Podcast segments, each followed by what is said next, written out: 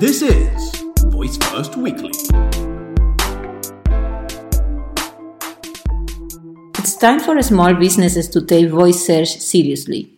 Google has stated that voice search accounts for 20% of its mobile queries. For context, half of all search queries originated on mobile devices.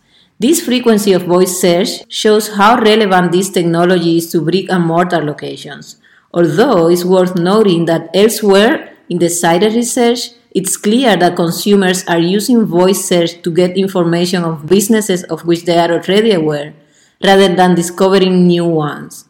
For now, we still have to see how advertising and promotion will work in voice assistants and platforms. However, it's a good strategy to start on voice search today and evolve as the platform grows. Remember, it's more important to be the first than it is to be the best. Find more about the research at voicefirstweekly.com slash flash briefing. That's voicefirstweekly.com slash flash briefing.